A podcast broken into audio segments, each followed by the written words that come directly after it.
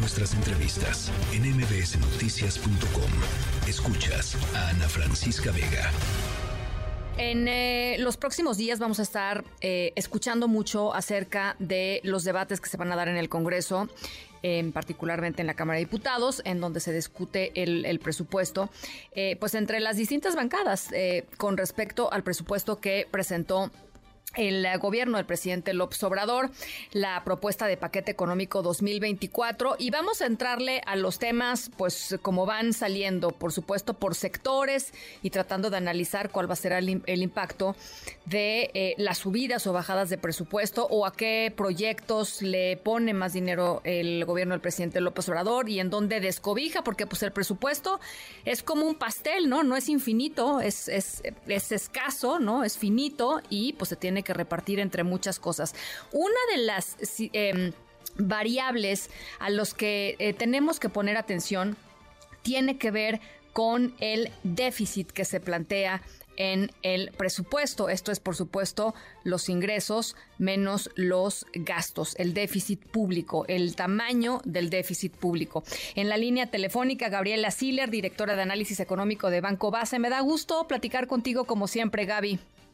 ¿Cómo estás, Ana Francisca? Muchas gracias por tenerme en tu programa. A ver, creo que pues nadie mejor que tú para platicar sobre el tema de, del déficit. ¿Cómo estás viendo el paquete económico 2024? Bueno, pues la verdad es que causó una gran sorpresa. Todo el mundo esperábamos que al ser el último año de gobierno, pues incrementara el gasto público. Sin embargo, el gasto público viene acompañado de una expectativa de menores ingresos y por lo tanto, como comentaste tú hace ratito, un déficit que además, bueno, pues este déficit va a llevar una deuda y el déficit es bastante grande, casi 5% del Producto Interno Bruto. Para ponerlo en contexto, México no tenía un déficit presupuestario tan alto desde 1988. Llama la atención también que de acuerdo al artículo 73 de la Constitución mexicana de los Estados Unidos, eh, pues se supone que el gobierno no se puede endeudar a menos que genere un proyecto de inversión que más adelante le den ingresos adicionales. Y lo que estamos viendo ahorita es que más bien la inversión va a la baja, excepto por los proyectos insignia de esta administración, y por lo tanto no se cumple con esta parte del endeudamiento, porque este gran déficit o superdéficit, como le podemos llamar ahora, pues realmente va a llevar a un endeudamiento. Ahora, ¿qué va a pasar en un futuro? Porque se escucha muy bien que el gasto público se va a incrementar, que las pensiones no contributivas, es decir, lo que se le da a las transferencias, por ejemplo, los adultos mayores van a subir, pues todo el mundo quisiéramos que nos den más dinero, sin embargo, cuando hay un déficit, pues es como las finanzas familiares, ¿no? Si se genera una deuda, tarde o temprano se tiene que pagar, y la cosa es cuándo se va a pagar y cómo se va a hacer, entonces, los altos déficits siempre vienen acompañados de presiones inflacionarias y ahorita pues el Banco de México todavía no termina de regresar la inflación al 3% y se pone esta otra variable. También están acompañados de salidas de capitales y este año en México pues ya estamos viviendo salidas de capitales, sería agregable todavía otra mayor presión, alzas en las tasas de interés que inclusive hoy en el mercado de bonos mexicanos vimos ya presión al alza precisamente porque tanto los inversionistas a nivel internacional como aquí los locales pues saben que un déficit conlleva una mayor emisión de deuda y que esto puede llevar al alza las tasas de interés. Y finalmente depreciaciones también de la divisa. Es probable que ya se nos haya terminado el superpeso y que el siguiente año, pues, cuando sea más vigilantes las agencias calificadoras con este superdéficit y que a lo mejor empiecen a emitirse, a sentir ciertas opiniones, pues que a lo mejor el tipo de cambio se vea afectado. Y bueno, pues Perdón, sí. No, no, no, dime, dime, dime, dime. Y entonces, ¿qué es lo que va a pasar? Pues que seguramente el siguiente año podemos ver un crecimiento económico muy bonito, a lo mejor sí alrededor del 3%, precisamente porque hay pues una mayor, hay un mayor gasto público que hace pero luego viene la siguiente administración que le va a tocar pagar estos platos rotos de este mayor déficit. Entonces, ¿qué va a pasar? Pues seguramente se tendrá que llevar a cabo una reforma fiscal, es decir, subir los impuestos o bajar el gasto público y de cualquiera de las dos formas, pues esto va a terminar restringiendo a la economía. Entonces, no hay dinero gratis, ¿no? Y bueno, pues em, Llama la atención, como decías tú también, que se descobijan algunas partidas, educación, por ejemplo, sube el gasto, pero todavía está muy por debajo de los estándares cuando lo, lo, relacionamos respecto al Producto Interno Bruto. Faltaría incrementar todavía un mayor gasto público ahí. A la Secretaría de Salud se le recorta de manera significativa, por el otro lado se le da el pero todavía quedamos también por debajo de los estándares internacionales. ¿Qué es lo que está consumiendo? ¿O qué es lo que está generando este mayor gasto público y generando el déficit? Pues uno son las pensiones contributivas y no contributivas. Las contributivas son las transferencias que da el gobierno. Por otra parte está también el apoyo a Pemex. Pemex siempre aparece en el presupuesto porque es una empresa del Estado y por lo tanto hay dinero que entra y sale. Sin embargo, por primera vez se le incluye como parte del presupuesto haciendo una aportación a capital. Pero esta aportación a capital, mientras que no se resuelva el problema de fondo de Pemex, que es alto endeudamiento y que tiene muchos gastos operativos, pues la verdad es que va a seguir siendo un barril sin fondo y no va a haber dinero que alcance para terminar arreglando este problema. Y bueno, pues pudiéramos decir que también están los proyectos prioritarios de esta administración, Tren Maya, por ejemplo, donde se le asigna un mayor presupuesto y va a terminar costando pues tres veces más de lo que inicialmente se presupuestó.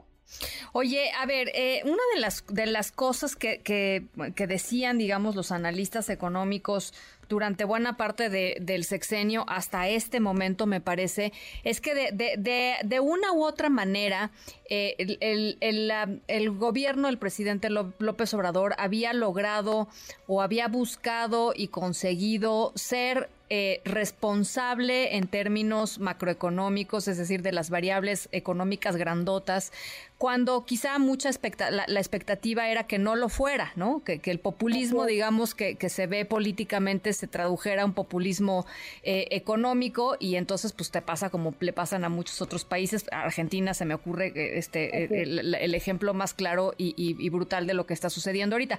¿Te parece que se rompe, digamos, este esta premisa con la cual se había estado analizando al gobierno del presidente López Obrador?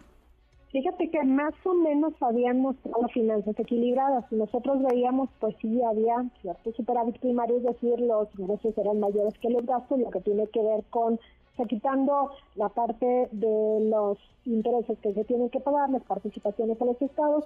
Al interior había mucho que decir del gasto público, pero decíamos, bueno, están equilibrados, no se está generando un mayor endeudamiento o algo que preocupe. Sin embargo, sí rompe este presupuesto con esto y yo creo que eso precisamente es lo que generó pues que muchos analistas nos sorprendiéramos, ¿no? Porque esperábamos, ok, es el último año de administración, seguramente van a incrementar el gasto público, esto sucede en México y en todas partes del mundo, porque obviamente al partido poder pues, le interesa que se vea un gran crecimiento económico, pero un déficit del 5% del PIB, la verdad es que pues rompe, no sé, eh, realmente cambia ya el paradigma o los eh, la macroeconomía hacia el futuro para nuestro país.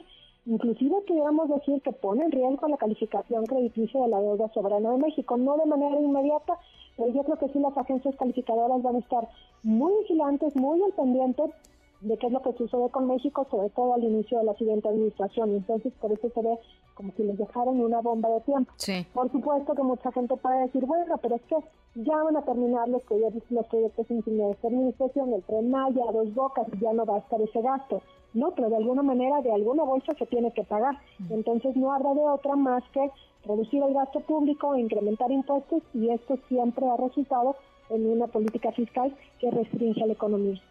Bueno, eh, eh, eh, eso es por, por, supuesto algo que, que vamos a, seguramente vamos a estar platicando en, un, en un corto, mediano plazo, pero otra de las cosas que me llama la atención que, que, nos dices, Gaby, tiene que ver con este, pues esta eventual necesidad quizá de hacer una reforma fiscal y seguramente será una reforma, o, o, tendría que ser una reforma fiscal amplia, que es algo que nadie quiere hacer al inicio, o sea, nadie quiere proponer una reforma fiscal, por ejemplo, en campaña o, al inicio de, un, de un gobierno, ¿no? O sea, es, es, es difícil de, de, tragar, pues.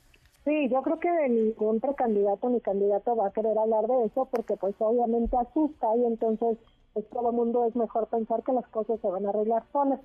Sin embargo, para cualquier país, cuando pues hay un nivel de endeudamiento alto, pues de una u otra forma se tiene que pagar, entonces yo creo que sí es algo que va a tener que hacer la siguiente administración. A lo mejor no le van a llamar reforma fiscal, pero a la hora de hacer el paquete económico para el 2025, pues van a tener que incluir, por sí, a lo mejor reducir el gasto público en algunas cosas y desafortunadamente en México lo que vemos es que lo empiezan a reducir en la parte de inversión, que es lo que pudiera generar un mayor crecimiento económico y ahí es donde empezamos a ver también pues, que falta cierta infraestructura. Ahora, todo esto del mayor déficit es bien importante, sobre todo porque estamos viviendo un momento en donde el nearshoring es una oportunidad de oro para México. Y si las empresas a nivel internacional empiezan a tener ciertas dudas de que a lo mejor puede cambiar el esquema tributario en México, pues se van a detener para llegar aquí, porque pues obviamente la parte fiscal es una parte importante de sus costos. Bueno, pues será eh, eh, crucial en los en los siguientes en las siguientes semanas y o meses. ¿Qué es lo que tenemos que, o sea, en dónde tenemos que poner el foco, Gaby? Mira, yo creo que lo van a pasar la Cámara de Diputados y la Cámara de Senadores, pero sobre todo hay que estar muy atentos a lo que dicen las agencias calificadoras, ¿no? Y por otra parte también, ¿qué es lo que va a pasar con el modelo de Pemex? Pues si simplemente le van a inyectar dinero y ahí se va a quedar, porque si no, pues esto va a ser como inyectarle dinero bueno al malo, se va a ir como un barril sin fondo. Eternamente. Bueno, pues ahí está. Gabriela Siller, directora de análisis económico de Banco Base. Mil gracias como siempre, Gaby. Muchas gracias a ti, un abrazo. Un abrazo, muy, muy buena semana.